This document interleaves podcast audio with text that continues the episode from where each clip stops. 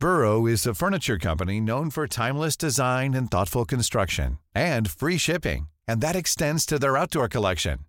Their outdoor furniture is built to withstand the elements, featuring rust-proof stainless steel hardware, weather-ready teak, and quick-dry foam cushions.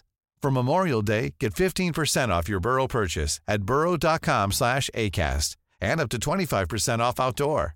That's up to 25% off outdoor furniture at burrow.com/acast. Striving for mediocrity in a world of excellence. This is the Chaser Report. Hello and welcome to the Chaser Report for Tuesday, the 13th of July. Now, Charles, we tried to get Kevin Rudd on the show, but he was too busy running Australia's vaccine rollout to come on. Which, frankly, I think, you've got to think about priorities here. What is more important, doing publicity or getting the vaccines? And I think Scott Morrison has his priorities correctly. He just does the publicity. He does the photo ops. Yeah. Kevin Rudd, meanwhile, he won't even turn up on our show. What's the whole point of Kevin Rudd if all he's going to be doing is getting the vaccines for us? I mean, arguably he's a better Prime Minister now than he has been at any point since the GFC. But we do have a bit of a scoop, Dom, because we actually have a close personal friend of Kevin Rudd on our staff. We do. Gabby Bolt, one of our wonderful interns, I think is basically besties with Kevin. Hello, Gabby. Hello. We've got to stop pressing this narrative that I'm remotely best friends with Kevin Rudd. What do you mean? We've interacted like twice. Yeah, you're friends. Yeah. You've interacted twice. No. By K-Rudd standards, you're basically on his personal staff. No. Does he follow you on Twitter? He follows me on TikTok. For a while there, I was the only person he followed. How is he on TikTok? He is on TikTok. He's got some great TikTok videos. Why are you the first person? This is fascinating. Well, the thing that was happening this time last year was the Murdoch Royal Commission petition, and I felt really strongly about it. And so I made this really crap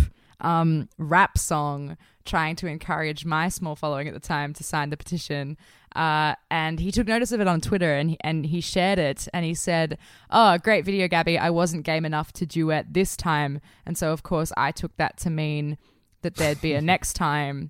And so I wrote him another song, which was like a ballad, and I left a space for him to sing his own name. I just wanted him to say his own name. He didn't even have to sing. I just thought that was the easiest way of getting him to interact. And yeah, he did. He duetted me on TikTok. So you have sung a duet with Kevin Rudd. I wrote a song for him that he then sang on. Yes. And he did quite the ad-libs, to be honest. Look, I think we need to have a listen to this. Can we just roll a bit of this audio? The Murdoch monopoly is tragic. Mm-hmm. Diversity in media is gone. He's gone. But with your help, maybe we'll bring it back and see to finally right the journalistic wrong. So if you want fairness in the media, don't act like a stick in the mud. No more whining, no more bitching. Sign here for a royal commission. Sincerely, I'm Kevin Rudd. That's fantastic. Where were you when he was PM? He would still be PM with you polishing his image on social. I actually have a funny story about where I was when he was PM. So I went to a couple of political rallies with my mum when I was a kid. I didn't know that they were political rallies at the time. And so I got a badge from a Kevin 07 rally and I took it to school for show and tell the next week. And then I got sent home for imparting political ideology onto the kids. I was like in year 4. Did you take any phone calls with Pfizer executives over the weekend? Were you on the Zoom? I'd give anything to be in that Zoom room. I just want to see if it was as serious as it sounds or if it was a bit more like, how are you going? Well, because Kevin Rudd he's got kind of two modes, doesn't he? I mean, he's got the mode where he uses the very long, weird words that no one understands, but then he's got the private, these Chinese rat fuckers are trying to rat fuck us mode. I want that in the Zoom with Pfizer. Yeah, I want handball Kev. I want Kev to just get on the Zoom and be like, "Hey guys, handball match, prize, Pfizer vaccines for the whole nation." See, that's good. That's good negotiation technique. And everyone can't say no to a handball game. Yeah. Even the least sporty person, i.e. myself, would not say no to a handball match. Done. Well, you heard it here first. We've got the scoop. Gabby Bolt has solved Australia's vaccine crisis. That is Gabby Bolt, best friend of Kevin Rudd. I'm not his best friend. You got to stop saying that. Thanks, Gabby. Coming up on the show, we are talking to Mark Humphries, who is definitely having a worse time of lockdown than anyone else. That and lots more coming up, but first of all, let's go to Rebecca De Unamuno in the Chaser newsroom. New South Wales Premier Gladys Berejiklian has today denied claims that the government put politics over listening to health experts when responding to COVID. The Premier explained that the government has always listened to experts and that all their decisions were based on the best medical advice from spin doctors. Sky News broadcaster Peter Credlin has today slammed Kevin Rudd over the bungled vaccine rollout after the former Prime Minister stepped in to secure an extra 1 million doses of Pfizer. Sky said it was completely unacceptable that Rudd had taken this long to secure the supply before pointing out he still has done nothing to fix hotel quarantine and calling for him to resign. And the federal government has today taken action in the fight against COVID by releasing an ad shaming people who can't get a vaccine for not getting vaccinated. The campaign will also see the government shame workers for not staying home before refusing to give any of them JobKeeper so they can stay in their homes. I'm Rebecca De Unamuno for the Chaser Report.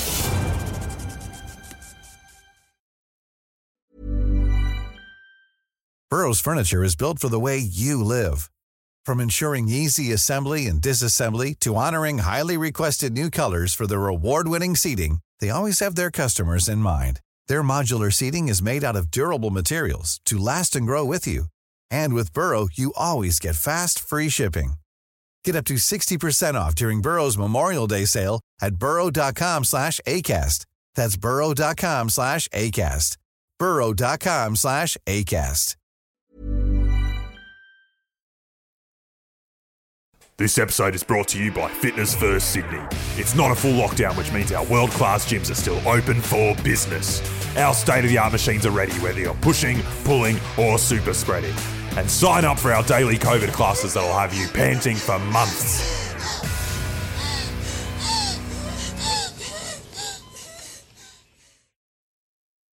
As this lockdown drags on, Charles and I have been trying to find people whose lives are worse than ours to cheer us up. Yesterday we got Jenna Owen from The Feed on to talk about her life in hotel quarantine, and it turned out that was much more enjoyable than our lives. That backfired a bit, didn't it, Charles? Yes, it totally backfired.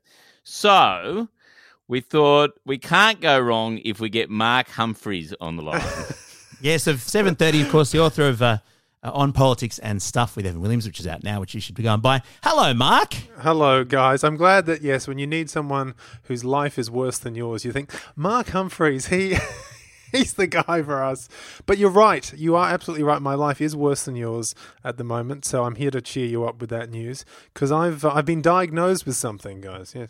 Yes, because I can see you. We've got a video link, and you don't look well. Let me lean into the camera. Oh, what is that? I'm sorry that the viewers of 7.30 can't see this, because frankly, if were I Lee Sales, I'd have some probing questions about your eye, sir. Rightly so, yes. So I experienced some sharp stabbing pains in my face a couple of days ago, and went to the hospital about that. And they were very reassuring. They came back and said, "We don't know what's wrong with you." So they said it could be your sinuses, could be a tear duct issue. So here's some nasal spray, here's some eye drops, and let's see how you go.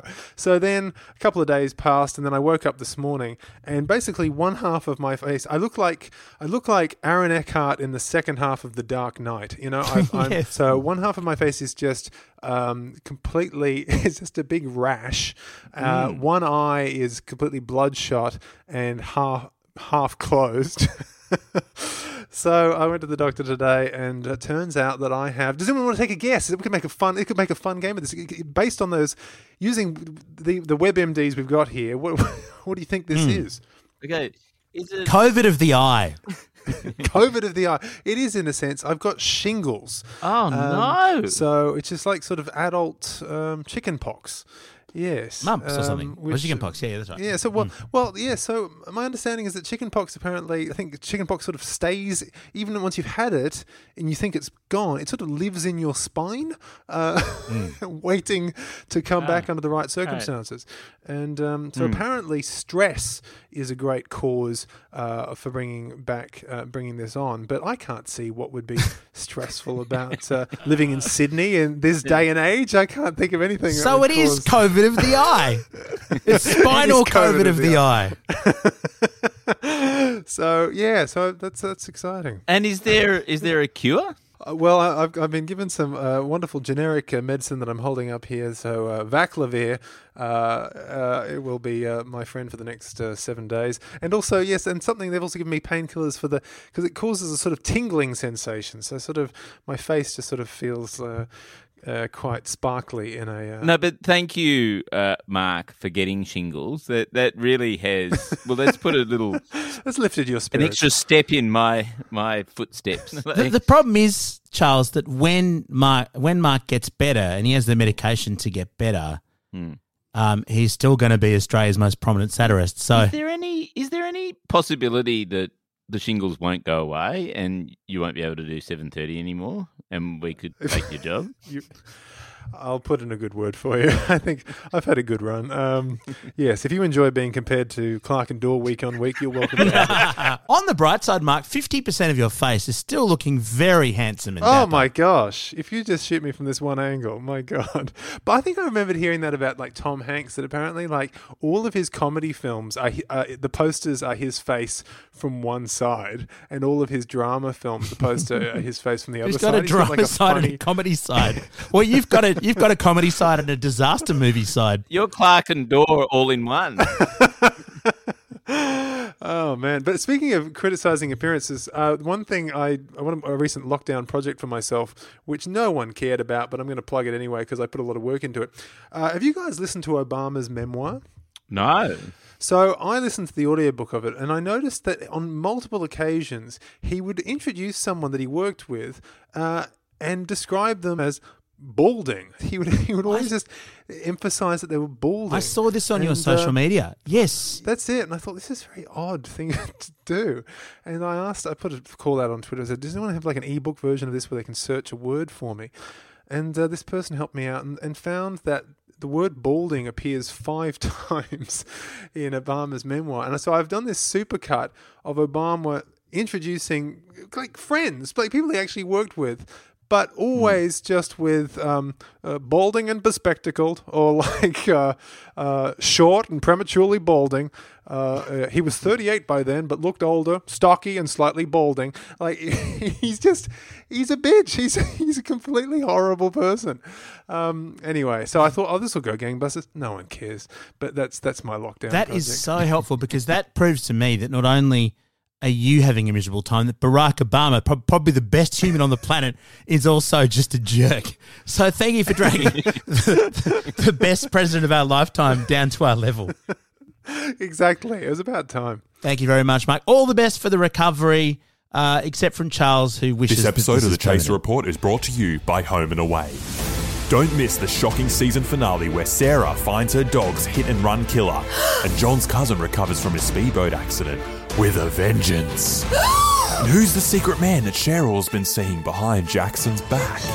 Find out on Home and Away. Big story today, as we heard at the start of the show, of course, the Pfizer vaccine rollout, botched as it is. Whether or not Kevin Rudd's meeting with the Pfizer executives actually did anything to try and speed things up. And one of our interns, Alex, has got some thoughts on this. Hi, Alexa. Hey. Yeah, so we've had a bit of news recently. ABC article came out saying senior business figures turned to former PM Kevin Rudd to intervene in bringing forward Australia's Pfizer vaccine supply. I mean, straight off the bat, anything that starts with senior business figures is an immediate red flag for me. I don't know about you guys. Senior business figures is how you describe the people behind, I don't know, the Atlantic slave trade or the opium wars or fossil fuel lobby. You know, as a rule of thumb, they're bad news. But also, wasn't Trump a senior business figure? Exactly. Jeff Bezos, the biggest fuckwit of our entire era, is a senior business figure. Well, Alan Bond. I mean, there's a lot of people who ended up in prison. Christopher Skase. One of the theories that I heard was that it was Therese. It was like his wife just thought, oh, yeah, get Kevin on it. She's very rich. She's the brains of the family, frankly. But yeah, according to the article, there were 40 million doses scheduled for the end of 2021, which is apparently 4 months later than other countries managed to secure it. So we wanted to bring it forward. And essentially, ScoMo wasn't competent, and Rudd meets with a Pfizer chief and pretty much says you can bring the doses forward, but Scott Morrison needs to get off his ass and talk to Pfizer.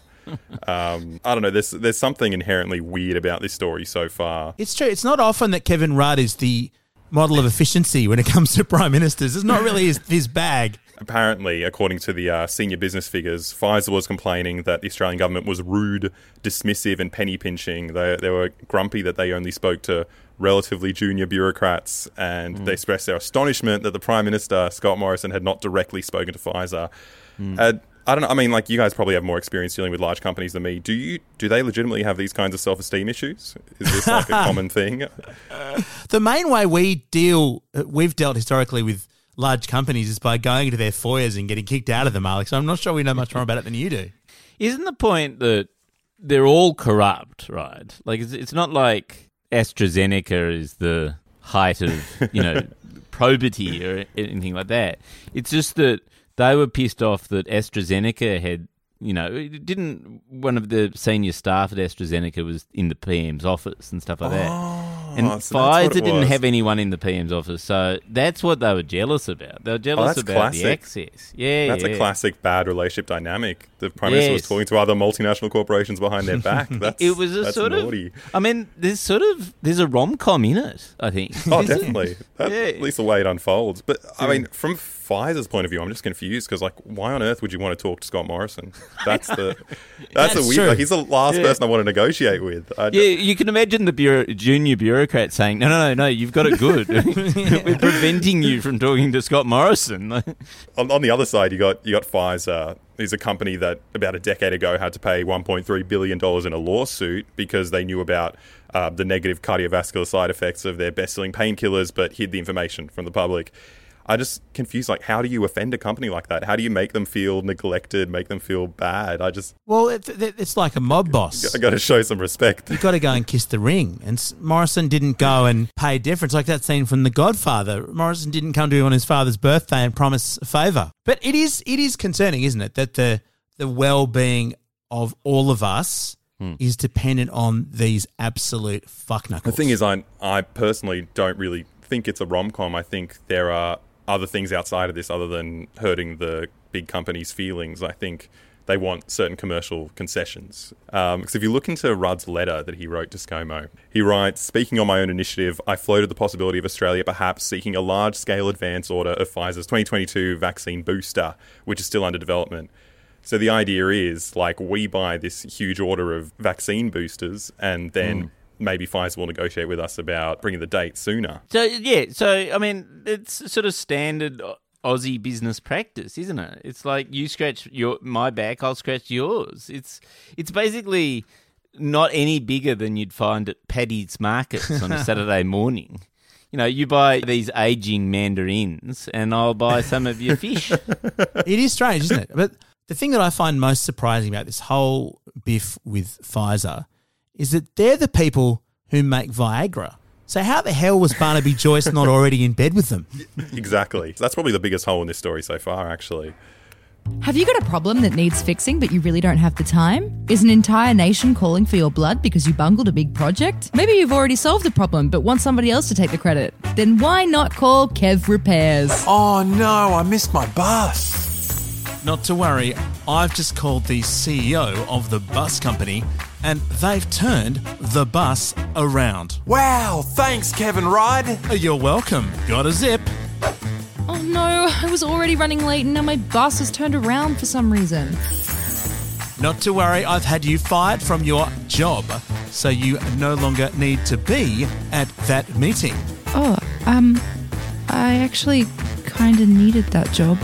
You can thank me later. Oh no, the country's vaccine rollout's been delayed because I put all my eggs in one basket and ordered the wrong vaccine.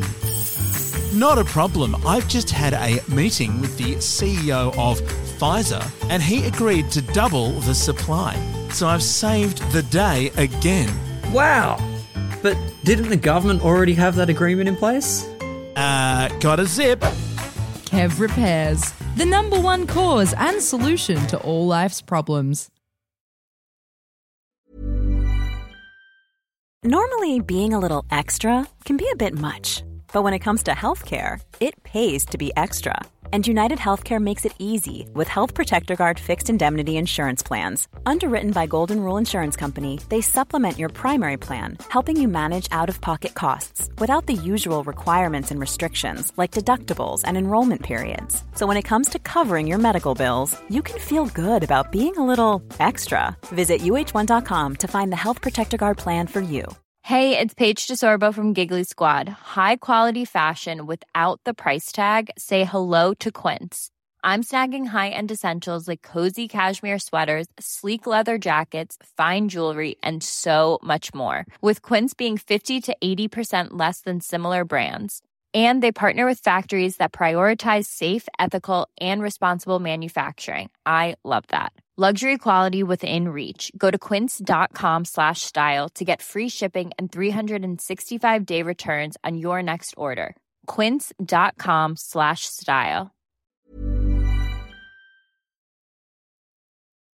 Charles, just before we go, a great little story from the UK.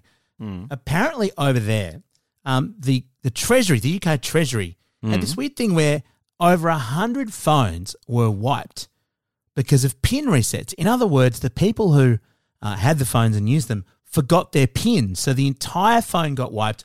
All the text messages got lost. All the data got lost and they had to start again. This even affected the guy who runs the department, the permanent secretary, Tom Scholar.